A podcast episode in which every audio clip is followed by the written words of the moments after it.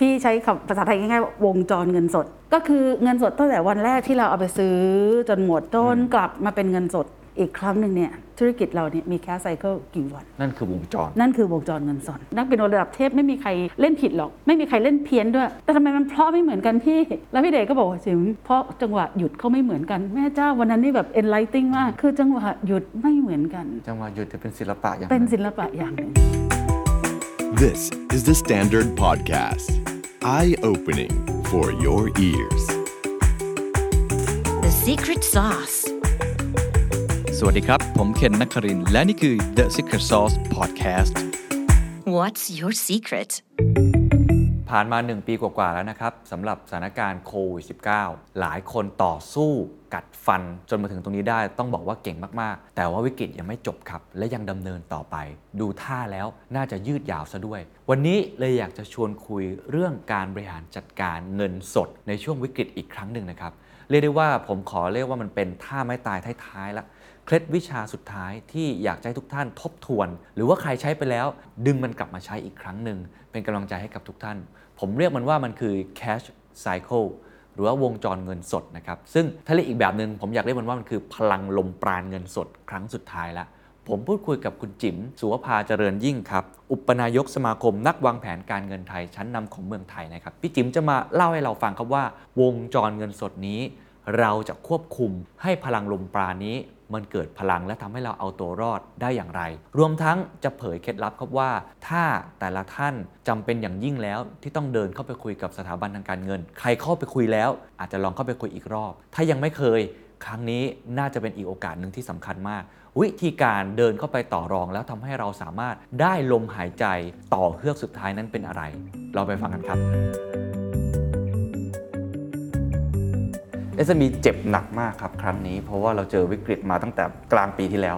ตอนนี้ก็ยังเจอวิกฤตอีก หลายคนเนี่ยพยายามทำทุกวิถีทางแล้ว แต่ตอนนี้พอมันเจออีกครั้งมันเหมือนผีซ้ำดำพลอย ให้พี่จิมแนะนำก่อนครับ โดยเฉพาะเรื่องของ cash cycle เนี่ยซึ่งถือว่าเป็นออกซิเจนเนาะเป็นน้ำในการหล่อเลี้ยงธุรกิจเนี่ย ตอนนี้เราควรจะแก้ปัญหานี้ยังไงครับ คือก่อนที่เราจะไปว่าจะ cash cycle หรือจะจัดการเรื่องเงินทองยังไงเนี่ยจึงก็ต้องกลับมาว่ารอบนี้หายใจลึกๆทุกคนนะคะแล้วก็กลับมาสำรวจตัวเราเอง แล้วก็ธุรกิจเราเอง ว่าจริงๆแล้วเนี่ยลักษณะที่เป็นอยู่อย่างเงี้ยเราไหวอีกกี่เดือน แล้วธุรกิจเรายังไหวอยู่หรือเปล่า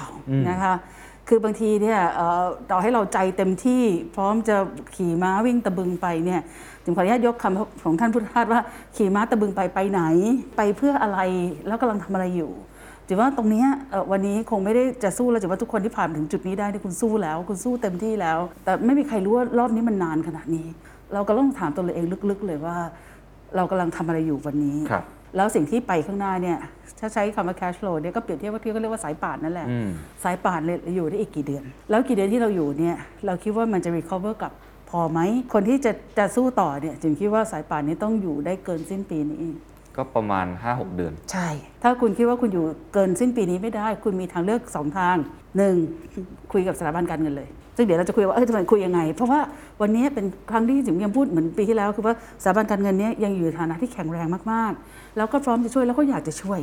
เพราะอาชีพเขาเป็นอาชีพปล่อยกู้บางทีเราเป็นตัวเล็กๆ เราคำนวณไม่เป็นอัตราส่วนอะไรไม่รู้ฟังแล้ววุ่นวายก็เรียกให้มาดูบริษัทเรา อธิบาย เชื่อสิคะถ้าธุรกิจเราไปได้เขาน่ะจะเป็นคนอยากจะปล่อยกู้เราเอง อันนี้ดอกแรก ดอกที่สองคือเอ้ยไม่รู้จะคุยยังไง ไม่อยากเป็นหนี้แบงก์เงินเก็บพอมี หรือญาติพี่น้องพอมีงั้นคุณก็ต้องเริ่มจากการคุยแล้วเอาเงินญาติพี่น้องมา ถ้าให้ดีจึงขออยู่ว่าจาก5-6เดือนที่อยู่ได้เนี่ย12 เดือนไหวไหมครับ สู้กันถึงสงกรารหน้าว่ากันแบบบ้านอืมๆนะคะ ถ้าถึงสงกรานต์หน้าเรายังสู้กันไหว เอาละเดี๋ยวเรามาดูเรื่องจัดแจงเรื่อง cash flow กัน ครับ เพราะฉะนั้นผมถามอันแรกก่อน ก่อนที่จะดูเรื่อง cash flow หรือว่า cash cycle ต่างค่ะ ๆ การขี่ม้าห่อตะบึงไปเนี่ย พี่จิมคิดว่าตอนนี้เราควรจะปรับทิศทางไปทางไหนครับ เราจึงจะพอที่จะ เอ้ย งั้นเอาอีกสักเฮือก เราน่าจะสู้ต่อได้ ได้ค่ะ คือคือธุรกิจมีประมาณแสนธุรกิจเนี่ยจะเรียกอาชีพอะไรแล้วแต่เนี่ย grouping จริงๆ มีแค่3 grouping เท่านั้น1คือเป็นผู้ผลิตทำนั่นทำนี่ออกมาผลิตเป็นของขาย2เป็นตัวกลาง ก็คือ trading รับของคนอื่นมาแล้วขายอีกคนหนึ่งสามคือเซอร์วิสนะคะคือไม่ต้องลงทุนลงงานละอาจจะเป็นในแง่การให้บริการต่างๆ ใน3แคทเนี่ยต้องบอกว่าอุตสาหกรรมเป็นอะไรที่เสี่ยงเยอะสุด เพราะอะไร เพราะเดี๋ยวเราจะดูว่าคือเป็นส่วนที่ cash cycle นานสุดครับนานไม่พอการเปลี่ยนแปลงของ Product แต่ละตัวในยุคสมัยเนี่ยมันจะมาแรงขึ้นงั้นคนที่ค่อนข้างจะได้เปรียบในสถานการณ์ที่เวลาที่เกิดคริสิสอย่างเงี้ย คือคนที่ค้าขายเป็นคือเป็นตัวกลางครับ กับคนที่ service เนื่องจากต้นทุนต่ำอืมเราต้องถามตัวแล้ว ถ้าเราอยู่ใน manufacturing เนี่ยสิ่งที่เราทำมีแบรนด์ไหม เจ้าตลาดแค่ไหน continue ลูกค้าเป็นยังไงจิมคิดว่าตัวเลขไม่โกหกนะคะ แต่ตอนเนี้ยยอดขายทุกคนเนี่ย drop มาไม่ต่ำกว่า 30-40%บางคนลึกกว่านั้นอีก แต่สิ่งที่ช่วยได้คือเขาสามารถ drop ค่าใช้จ่ายลงมาในเปอร์เซ็นต์ที่ใกล้เคียงกัน แต่ถ้าเกิดอยู่ทำตรงนี้ไม่ได้ แล้วข้างหน้ามีแต่แดงแดงแดงแดงเนี่ยต้องถามต่อจริง ๆ ว่าตรงเนี้ยมันใช่ในสิ่งที่เรากำลังทำต่อไหมงั้นอุตสาหกรรมที่เราอยู่เนี่ยมันไม่จำเป็นว่า sector มันมันไม่ถูกก็จริง แต่คุณอาจจะเป็นดาวเด่นใน sector อืมอันนั้นคุณก็โอเค ก็จะอยู่รอดได้ก็อยู่รอดได้เช่นวันนี้คนเป็นทำไอ้แผ่นไมโครชิปอย่างเงี้ยครับคือวันนี้ก็คือการ์ดจอการ์ดบอร์ดเป็นการครับขายที่ดีที่สุดครับ โอ้โห อันนี้ก็มหัศจรรย์ครับแล้วถ้านะคะกลับมาเจาะที่ธุรกิจ SME อย่างเช่นร้านอาหารอะเราโฟกัสอ่าเรื่องร้านอาหารเป็นหลักเนี่ยร้านอาหารเนี่ยมันอยู่ในอันไหนของอันไอ้สามอันที่พี่จิมพูด แล้วเวลาดูทิศทางเราดูยังไงดีครับเพราะเอิญร้านอาหารเนี่ย มันใกล้ๆผลิตเหมือนกัน เพราะมันต้องมีการซื้อวัตถุดิบมีครับอะไรแล้วขายลูกค้าความดีของเขาคือส่วนใหญ่มันขายเงินสดอืมอ่าอันนี้ธุรกิจขายเงินสดเนี่ยเป็นอะไรที่ดีมากๆใช่ไหมคะแต่ว่าต้นทุนของร้านอาหารแต่ละคนไม่เท่ากันเอ่อร้านที่ประธานโทษใช้บ้านเป็นร้าน แล้วก็ส่งตลอดอย่างเงี้ยเออคุณก็ควบคุมต้นทุนได้เพราะมีแต่ค่าวัตถุดิบไม่มีค่าเช่า ไม่มีค่าเช่าเอ่อไม่ต้องจ้างลูกใครทำกันเองขายส่งมีออเดอร์มาเผื่อ booking รายวันอีก ไม่มีของเหลืออโอ้อย่างนี้คุณติดปีกอยู่แล้ว ไม่ว่าจะโควิด ไม่โควิด คุณใช่แน่ๆนะคะ แล้วก็ร้านอร่อยๆในกรุงเทพวันเนี้ยจิ๋วกี้ก็เห็นเป็นอย่างนี้เยอะมากครับคือขอให้คุณอร่อยจริงเถอะดั้นด้นมีคนหาคุณเอง แต่ถ้าคุณเป็นร้านอาหารอยู่ในห้างวันนี้อ่าซึ่งห้ามกินห้าม dine in โดนปิดแล้วคุณลงทุนไปแล้ว แล้วราคาของคุณเนี่ยเป็นราคาต้อง dine in เป็นราคาที่ต้องได้บรรยากาศเป็นราคาอย่างเงี้ยตรงนี้คุณต้องเหนื่อยหน่อยละครับใช่ไหมคะ เพราะว่า สิ่งที่ตามมาที่เราพบว่าปีที่ผ่านมาไม่สำเร็จคือไดเอ็นส่ง Delivery แต่ดันส่งในราคาไดอินอืมซึ่งมันไม่ใช่ คือไดอินคุณอาจจะขายข้าวกะเพราหมูสับจานละร้อยแปดสิบได้ แต่คุณ Delivery กะเพราหมูสับร้อยแปดสิบเนี่ยคืออ้อจะรักคุณนะสั่งเขาสักรอบหนึ่งอะแต่มันก็คงไม่ใช่อืมงั้นงั้นสิ่งที่ต้องปรับตัวคือถ้าคุณเป็นกลุ่มเนี้ยเป็นกลุ่มที่ต้องปรับตัวเยอะเนี่ยครับที่พี่เห็นก็มหัศจรรย์มากคือเขาเปลี่ยนเมนูเลย แต่ใช้แบรนด์ของเขา ในการเปลี่ยนเมนูฉะนั้นเราต้องดูด้วยว่าทิศทางลม แม่น้ำมันเปลี่ยนทิศอ่า ไปทางไหน ค่ะ เราก็ต้องปรับตัวเองใช่อย่างเมื่อกี้ที่พี่จิ๋มบอกอย่างเช่นว่าในแง่ของไดอินตอนนี้มันยากขึ้นเรื่อยๆยากขึ้นเรื่อย ๆ แม้ว่าถ้าเกิดโควิดจบมันคงจะกลับมาแหละ แต่ในระยะเนี้ยหกเดือนถึง 12 เดือน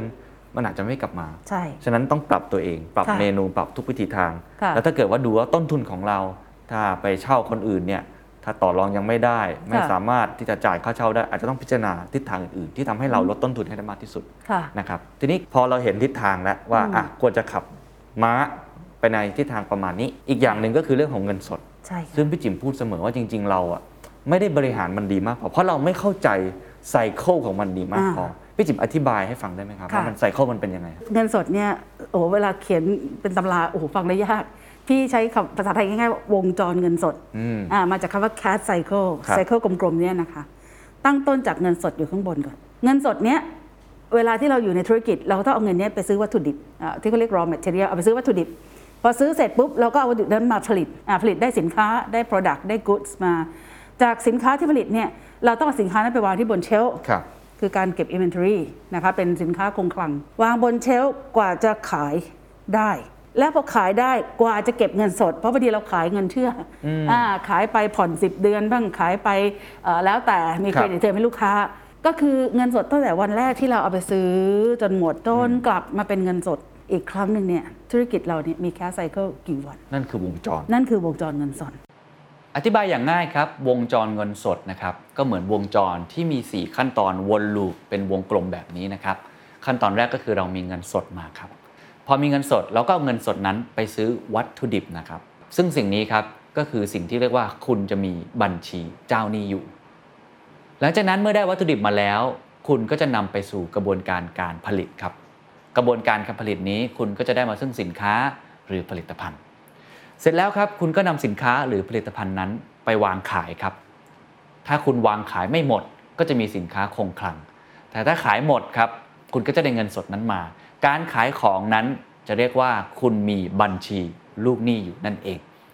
ถ้าเปรียบเทียบเป็นร้านอาหารอาจจะง่ายขึ้นนะครับ อันแรกก็คือเราไปซื้อวัตถุดิบซื้อหมู ซื้อไก่ใช่ซื้อผักมาถูกไหมค่ะใช่อ่าเอ่อถ้าเขาเขามีซัพพลายเออร์บางเจ้าเนี่ยเขาได้ credit term กัน 60 วันเลยอ่า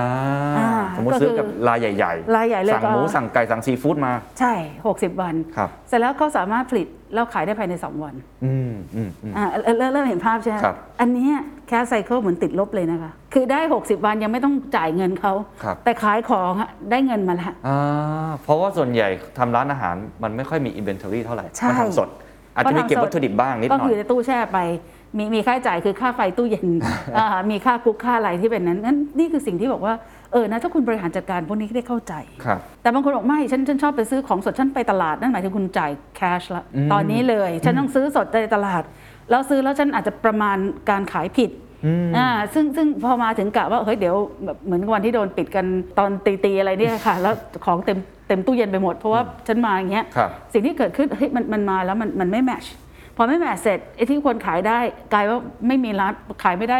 ค้างอีกประมาณ2องสี่อาทิตย์ใช่อย่างนี้มันมันคนละทางละครับดัง นั้นถ้าถ้าเป็นไปได้เนี่ยลองลองวาดแล้วหาคลาสไซเคิลของบริษัทเราเพื่อเรียนรู้และเข้าใจ แล้วก็จริงๆแล้วในตลาดหลักทรัพย์เนี่ยมันจะมีเขาเรียกว่าสรุปข้อสนเทศของบริษัทในตลาดหลักทรัพย์ครับมันจะมีข้อหนึ่งเรียกวงจรเงินสด แล้วคุณจะพบว่าบริษัทในตลาดหลักทรัพย์เนี่ยที่เก่งกาจเนี่ย cash cycle เขาติดลบค่ะอ่าติดลบมาก็คือหมายความว่าเราได้เงินมาก่อน ใช่ถูกไหมฮะกว่ากว่าที่จะเราไปจ่าย ใช่เอ่อทฤษฎีนี้มันมาจากครั้งแรกพวก modern trade ทั้งหลายครับว่าทำไมเขาถึงขายของได้ถูกมาก ก็เพราะว่า อ๋อเขาเอาของจากซัพพลายเออร์มานะ60 วัน ขายเราเงินสด cash วันนี้เอออ่าแล้วก็เอาเงินนั้นไปบริหารได้60 วันโอ้เข้าใจฝากแล้วดอกของฝากเหมือนได้เงินมาก่อนเร็วเลย แต่ว่าก่อนจะใช่จ่ายทีช้า ใช่ เขาก็เอาเงินนั้นมาหมุนได้หมุนได้อ่าโอเคนะคะในสิ่งที่เราเราทำกันวันนี้ก็คือว่าเราเรามาดูตัวเราที่ชอบใช้คำว่าสัดส่วน เราขายเท่านี้ต้นทุนควรอยู่สักเท่าไหร่ ครับค่าคนควรอยู่สักเท่าไหร่ ค่าเช่าเท่าไหร่ ค่าใช้จ่ายจิปาถะอื่นเท่าไหร่ ถึงตอนจบสุดท้ายบรรทัดสุดท้ายเนี่ยเราเหลือเท่าไหร่ก่อนภาษี เราสู้กันบรรทัดนี้ก่อนอืมอืมนะคะแล้วพอสู้บรรทัดเนี้ยถามว่าแล้วดูยังไงโอ้มีให้ดูเทียบเยอะร้านอาหารเนี่ยพูดตรงๆวัตถุดิบไม่ควรเกิน 40%นั่นมากสุดละอ่าหรูเลิศแล้วเพราะฉะนั้นคุณน่ะต้องมี gross อย่างน้อย 60 โอ้แล้วคุณค่อยมาเล่นเรื่องคนเรื่องค่าเช่าเรื่องโปรโมชั่นเรื่องครับมาร์เก็ตติ้งเดี๋ยวขอไปทีละขั้นนะครับพี่จิมค่ะอะเราดูก่อนว่าวัตถุดิบเนี่ยไม่ควรเกิน 40%ใช่ ส่วน gross นี่ของของพี่จิมถึง gross gross margin หักหักวัตถุดิบไปแล้ gross ว profit อะอันแรกใช่ไหมฮะใช่ แล้วที่เอ้ยเหลือค่อยเป็นค่าเช่าค่อยเป็นเอ่อค่า marketing ครับค่าพนักงานค่าอะไรก็ว่ากันค่าเช่าค่า marketing ค่าพวกนี้ไม่ควรเกินเท่าไหร่ครับอันนี้แล้วแต่แต่ส่วนตัวพี่ว่าให้มากสุดเนี่ยก็คือประมาณสัก 30%พี่น่าจะเหลืออ่า20สำหรับร้านอาหาร อันนี้คือแบบกลมๆเพราะฉะนั้นใช่ทำหมไงคก็ได้ให้กำไรเนี่ยได้ประมาณ 20% 20%ใช่ ให้ได้ อันเนี้ยให้ได้ พอที่จะดำเนินต่อไปได้ ใช่ใช่ อันนี้คือสิ่งที่ในกระแสเงินสด อันนี้ก็เรียกว่า operating cash flow ครับ กระแสเงินสดจากการประกอบธุรกิจ แต่หลายคนบอกเออ ก็ดูทุกอย่างดีหมดทำไมเงินหายบอกอ้าวก็ไปขยายสาขาไหม่ล่ะ คือคุณเอา operating cash flow ไปใช้กับอีกตัวนี้ที่เรียกว่า investing cash flow อ่าคนละอันกันคนนะละคือพี่บอกถ้า investing ต้องการเปิดสาขาใหม่ ต้องการลงทุนอะไรเพิ่มเติมเนี่ยถ้าหลับ SME พี่บอกว่าอะไรที่เป็นการเพิ่มเติม one shot แบบเนี้ยควรขอแบงก์ควรกู้ควรกู้เพื่อความมีวินัย ไม่ควรเอามาปะปนกันไม่ควรเช่นไม่ควรเราเอาขายมาได้เนี่ยทุกวันเลยได้ 20% 20%สมมติวันละ5,000 บาทใช่กำไร 5,000 บาทสมมตินะครับค่ะกำไรกำไรจู่ๆหนึ่งเฮ้ยเรา ขยายสาขาดีกว่า ใช้ไป 3 ล้าน แล้วก็เอาเงินนั้นนะมาใช้ ใช่ จริงๆไม่ควร ไม่ควรเพราะว่าทุกวันเอ่อกำไรวันละห้าพันเดือนหนึ่งแสนห้ามันก็มีเรื่องอื่นที่ไป แต่ว่าพอสารห้าอยู่ๆสักพักเอ้ยเอาควักมา 3 ล้านเฮ้ยเงินเริ่มช็อตออกจากระบบไปละเพราะว่านี่เป็นเป็น new investment ครับ แต่ถ้าเกิดเรากู้มา 3 ล้าน แล้วเราเอาแสนห้าทยอยผ่อนแบงค์ด้วย แล้วได้ operation จาก business ใหม่เนี่ยมันชัดมากว่าเฮ้ยเราตั้งใจนะว่าเออสาขาที่เปิดนะ ที่เขาเรียกว่า break even ภายใน 3 ปี แสดงว่ากำไรปีละล้านอย่างเงี้ยควรจะได้แสนห้าจากสาขานี้ให้ตัวนั้นมันเลี้ยงตัวมันอืมแยกให้มันชัดเจน แยกให้มันชัดเจน อันเนี้ยคือคือสิ่งที่พี่พูดว่า SME บางทีเราเราลืมครับเราเราเอาสองก้อนมาปะปนกันครับในช่วงที่มันสภาพคล่องมันเรียบร้อยก็ไม่ได้รู้สึกอะไรอ่าพอวันหนึ่งที่ operating cash flow มันกระตุกแสนห้าไม่ได้อืม แล้วกลายเป็นกลายเป็นอะไรคะกลายเป็นโต๊ะเก้าอี้เป็นเอ่อไม้กั้นอะไรอย่างเงี้ยอ่าซึ่งมันควรจะแยกกันให้ชัดครับนะคะ แล้วตามมาด้วยคือบางคนแยกไม่ชัดก็ไม่กล้าขยายงานอีก ไม่กล้าลงทุนอีก ไม่กล้ากู้อีก พี่ว่าตอนเนี้ยมันเป็น timing ที่ถือโอกาสจัดบ้านอืมดังนั้นในกระแสเงินสดมันจะมี operating cash flow อันที่สองเมื่อกี้เราพูด investing cash flow ครับแล้วเหลือหรือขาดมันมาตัวสุดท้ายคือ financing cash flow อ๋อออ่าคือถ้าเหลือเยอะก็ปันผลมาอ่าอ่าถ้า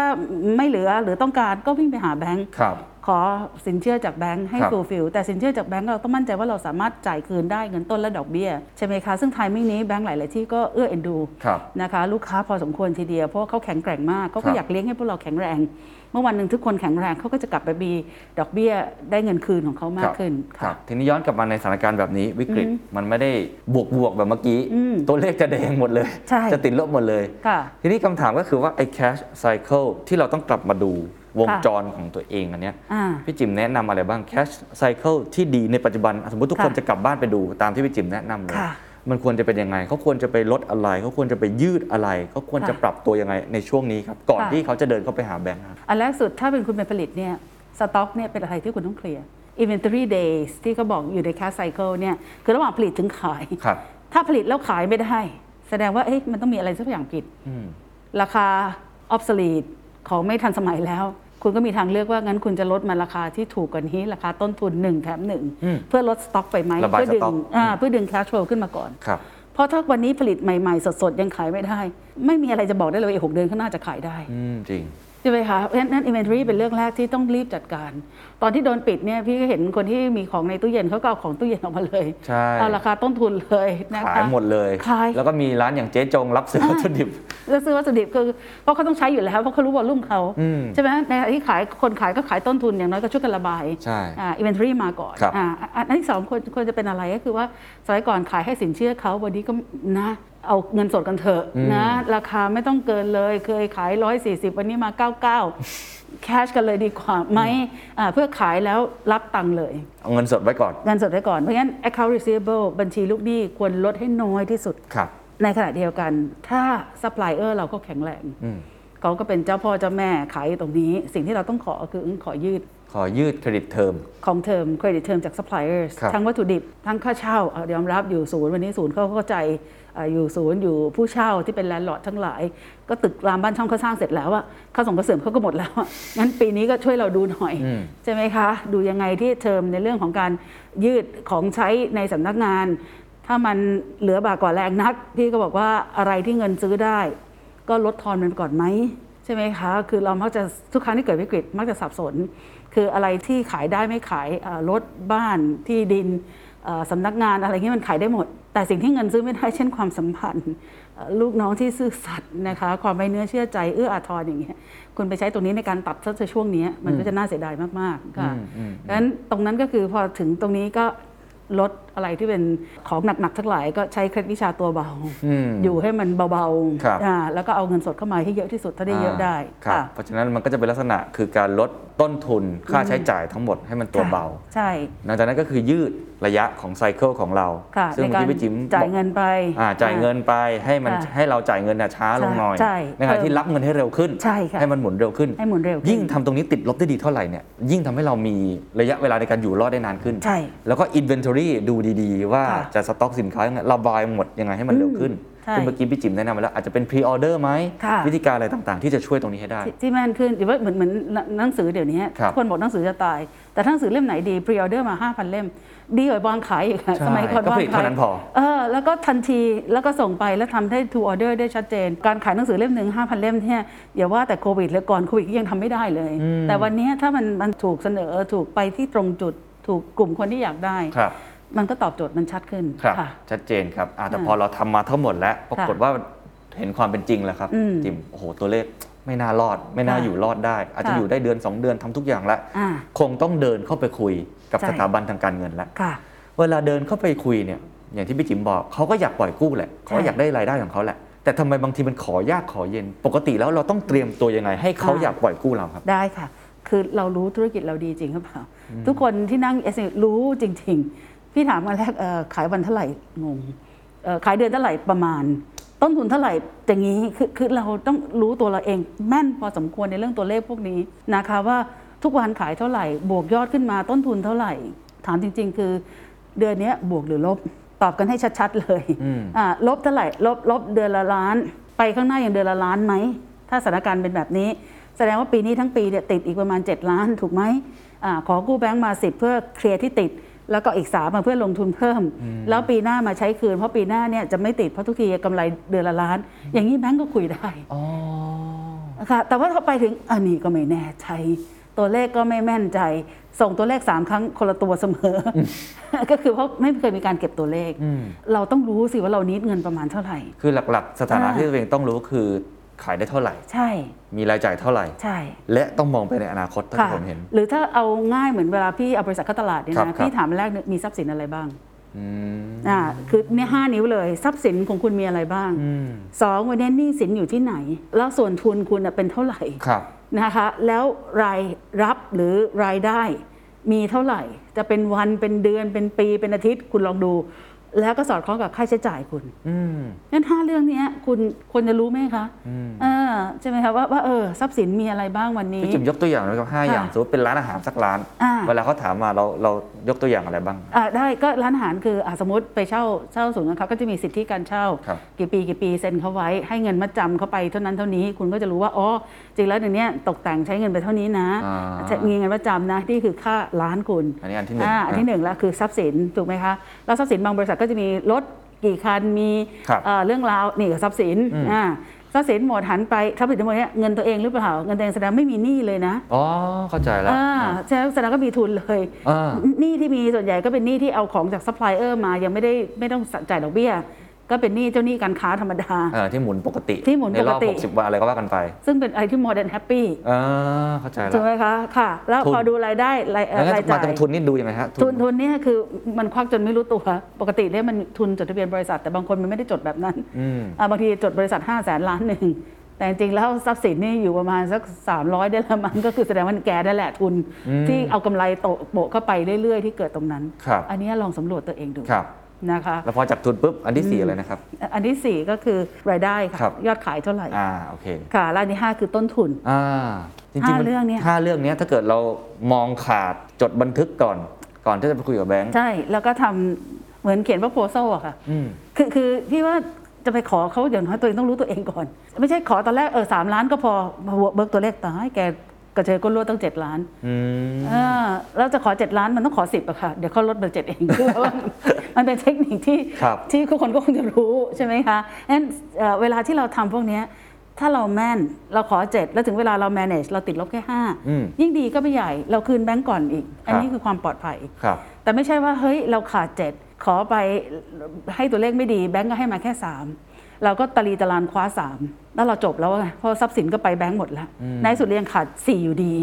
อันนี้คือความอันตรายที่สุดของ SME ครับแล้วในนะคะแง่ของการมองไปข้างหน้านะครับค่ะทำนายอนาคตอย่างนี้พี่จิมเล่าเล่าสมมติเราดูประมาณ 1-2-3ถึง2ถึง3ปี เราดูยังไงที่แบงค์เขาน่าจะยินดีที่จะปล่อยให้เรา ถือว่าลูกค้าเราค่ะอ๋ออ่า ถ้าวันนี้เรายังค้าขายได้ยังมีลูกค้าในมือเอ่อถือว่าง่ายๆทุกคนถ้ามีลูกค้าในมือคุณคำนวณได้อ๋อลูกค้าอ่าสำคัญมาก ใช่สำคัญที่สุดยิ่งยิ่งวันนี้ขนาดสถานีคุณยังมีลูกค้าในมือนี่ต้องไหว้พระสามวัดเก้าวัดเลยก็ได้เพื่อพรมน้ำมนต์อีก ก็แสดงว่าถ้าคุณยังมีลูกค้าอยู่ คุณยังค้าขายได้เนี่ยอันนั้นคือขุมทรัพย์อันดับหนึ่งละอืม สิ่งที่ตามมาคือทำยังไงจะดูแลเขาให้ตลอดรอดฝั่งและยังซื้อกับเราตลอดรอดฝั่งนะคะ แล้วก็ถ้าเป็นไปได้คือให้เขาซื้อเรามากขึ้นจะบอกว่าทุกคนเนี่ยจริงๆนะเราไม่ได้ต้องการลูกค้าเยอะหรอกเราต้องการลูกค้ากลุ่มเดียวแต่ซื้อเราทุกครั้ง จริงเราจะได้คำนวณได้สม่ำเสมอใช่ใช่แล้วจริงๆแล้วการทำ database วันนี้ในการเก็บเอ่อกลุ่มลูกค้าเป็นพวกการ์ดเกิร์ดอะไรมันก็มีอืมใช่ไหมคะจะบอกว่าจะมีถ้ามีมีลูกค้าแค่หมื่นคนนะคะหมื่นคนเนี้ยขอมาซื้อครึ่งหนึ่งห้าพันคนห้าพันคนขอมาซื้อ ticket ละสองพัน ล้านหนึ่งยังอยู่ได้แล้วอะหนึ่งล้านบาทต่อเดือนพอแล้ว แล้วที่เหลือเดี๋ยวบริหารจัดการเรื่องอื่นกัน ครับ เพราะฉะนั้นตอนนี้ถ้าจะมองไปข้างหน้าเนี่ยต้องดูที่ลูกค้า แล้วใช่ต้องเป็นลูกค้าที่เป็นเขาเรียกว่าสาวกกับเราอะอ่า อยู่กับเราตลอด ใช่ หมุนเวียนมาซื้อของกับเราตลอดสมมติเป็นร้านอาหารต้องเป็นคนที่อย่างน้อยเข้ามาซื้อของเรา ใช่ซื้ออาหารเราเดือนละครั้งค่ะ สองครั้ง แต่เข้ามาตลอด แล้วถ้ามีอย่างนี้มีจำนวนเยอะๆเราก็อย่างน้อยก็คือมีฐาน รายได้ที่ชัดเจน สมัยก่อนที่อยู่กับที่แกัมมี่คุณสมบูรณ์พูดน่ารักมาก ที่แกัมมี่ไม่เคยมีลูกค้าที่แกัมมี่มีแต่แฟนคลับ คือถือว่าเออนี่แหละเป็นแนวคิดที่ถูกนะคะคือคือบางทีที่เราเราขายมันต้องให้เขาเขารักในแบรนด์เรารักในสินค้าเราจนที่ว่าเขาพร้อมจะกลับมาอีกทีหนึ่งหนังที่ได้ร้อยล้านทุกเรื่องคือหนังที่ดูเกินสองครั้ง คือคนคือจริง นี่คือเรื่องจริงของชีวิตนะมันก็คล้ายๆกับร้านอาหารอ่าที่เราชอบใช่อย่างสมมติเราสั่งมากินแล้ว อ่า แล้วพอเพื่อนมาถามมีร้านอะไรอร่อยเราก็จะสั่งให้ recommend เพื่อนเรากินอีก อ่า เป็นต้น เป็นต้นนนี่คือเคล็ดลับอันหนึ่งเลยเพราะฉะนั้น at the end มันก็กลับไป3ามสี่เรื่องคือถ้า Product คุณใช่ อืมลูกค้าคุณใช่ราคาคุณใช่อะยังไงคุณก็ใช่อืม เออถือว่าเผลอๆเขาก็รู้ทางของเขาดีอยู่ละ ครับ แต่ถ้าบางท่านที่มันมาถึงวันนี้แล้วเริ่มรู้สึกอะไรก็ไม่ใช่ยอดขายไม่ใช่ลูกค้าไม่ใช่ ถึงว่าเออบางทีนะมันมันไม่ได้ต้องแพ้อะไรนะคะ แต่ว่าบางทีมันมีช่วงที่ให้เราหยุดสักนิดหนึ่งไหม ไม่ได้ผิดอะไร ไม่ได้ผิดอะไรจำคืศีลไป ใช่จิมชอบคำว่า pause มาก จิมเคยฟังเอ่อพี่เดชเนี่ยเล่นเปียโน แล้วก็จิมก็บอกว่าโอ้โหพี่พี่เล่นเปียโนเนี่ยจิมก็ฟังนักเปียโนหลายคนเนี่ยเปียโนทุกคนนักเปียโนระดับเทพไม่มีใครเล่นผิดหรอก ไม่มีใครเล่นเพี้ยนด้วย แต่ทำไมมันเพราะไม่เหมือนกันพี่ แล้วพี่เดชก็บอกว่าจิมเพราะจังหวะหยุดเขาไม่เหมือนกัน แม่เจ้าวันนั้นนี่แบบ enlightening มาก เออ คือจังหวะหยุดไม่เหมือนกัน จังหวะหยุดจะเป็นศิลปะอย่างหเป็นนึ่งศิลปะอย่างหนึ่งนะคะ แล้วหยุดนานช้าค่อย เออ อันนี้สิคือคือสิ่งที่เป็นผู้บริหารโดยแท้ครับนะคะ แล้วก็มันไม่ใช่ว่ามีตรงนี้น้ำที่นี้จะไปโหมกับไฟมันก็ไม่ได้อืมเราก็สงวนไว้วันที่ไฟมันน้อยกว่านี้หน่อยครับเราก็อาจจะพร้อมมากกว่านี้ค่ะงั้นพี่จิ๋มให้คำแนะนำยังไงกับการพิจารณาที่จะพอสจะหยุดในช่วงนี้เขาควรจะดูจากอะไรบ้างว่าได้ค่ะพักก่อนดีกว่าอ่า แล้วเดี๋ยวค่อยกลับมาสู้ใหม่ 12 เดือนอยู่ไหวไหมอ่ากลับมาที่เรื่องเดิมเลยเนาะเรื่องเดิมเลยอืมเรื่องเดิมเลยแล้ว12 เดือนอยู่ไม่ไหวอยากอยู่อะทรัพย์สินอะไรบ้าง ขายเอาไปบ้างเพื่อให้อยู่ไหวโถบริษัทใหญ่โตแอร์เอเชียยังขายเครื่องบิน sale and leaseback ไมเนอร์ก็ขายโรงแรม sale and leaseback ประทานโทษมีขายเอ่อศูนย์การค้า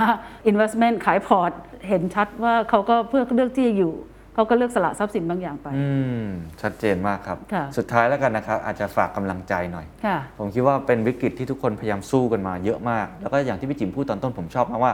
จริงๆ ใครที่ฟังมาถึงตรงเนี้ย คุณเก่งมากนะคุณสู้มาเยอะมากแล้ว ใช่ แต่หลังจากนี้เอาผลทางข้างหน้า โอ้โห มันก็ยังดูจะหนักหน่วงต่อไป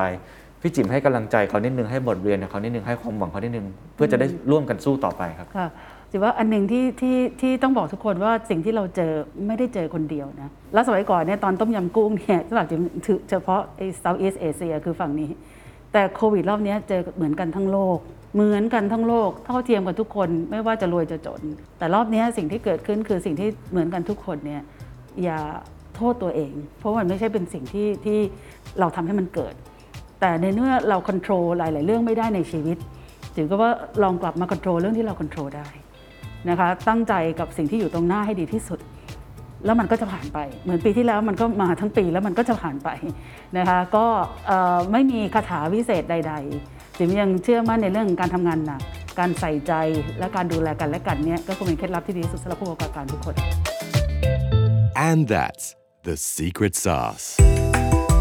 ถ้าคุณชื่นชอบ The Secret Sauce episode นี้นะครับก็ฝากแชร์ให้กับเพื่อนๆ คุณต่อด้วยนะครับ และคุณยังสามารถติดตาม The Secret Sauce ได้ใน Spotify, SoundCloud, Apple Podcast, Podbean, YouTube และ Podcast Player ที่คุณใช้อยู่นะครับ และอย่าลืมติดตาม Facebook Fanpage The Secret Sauce เข้ามาติชมเข้ามาพูดคุยกับผมได้เลยนะครับ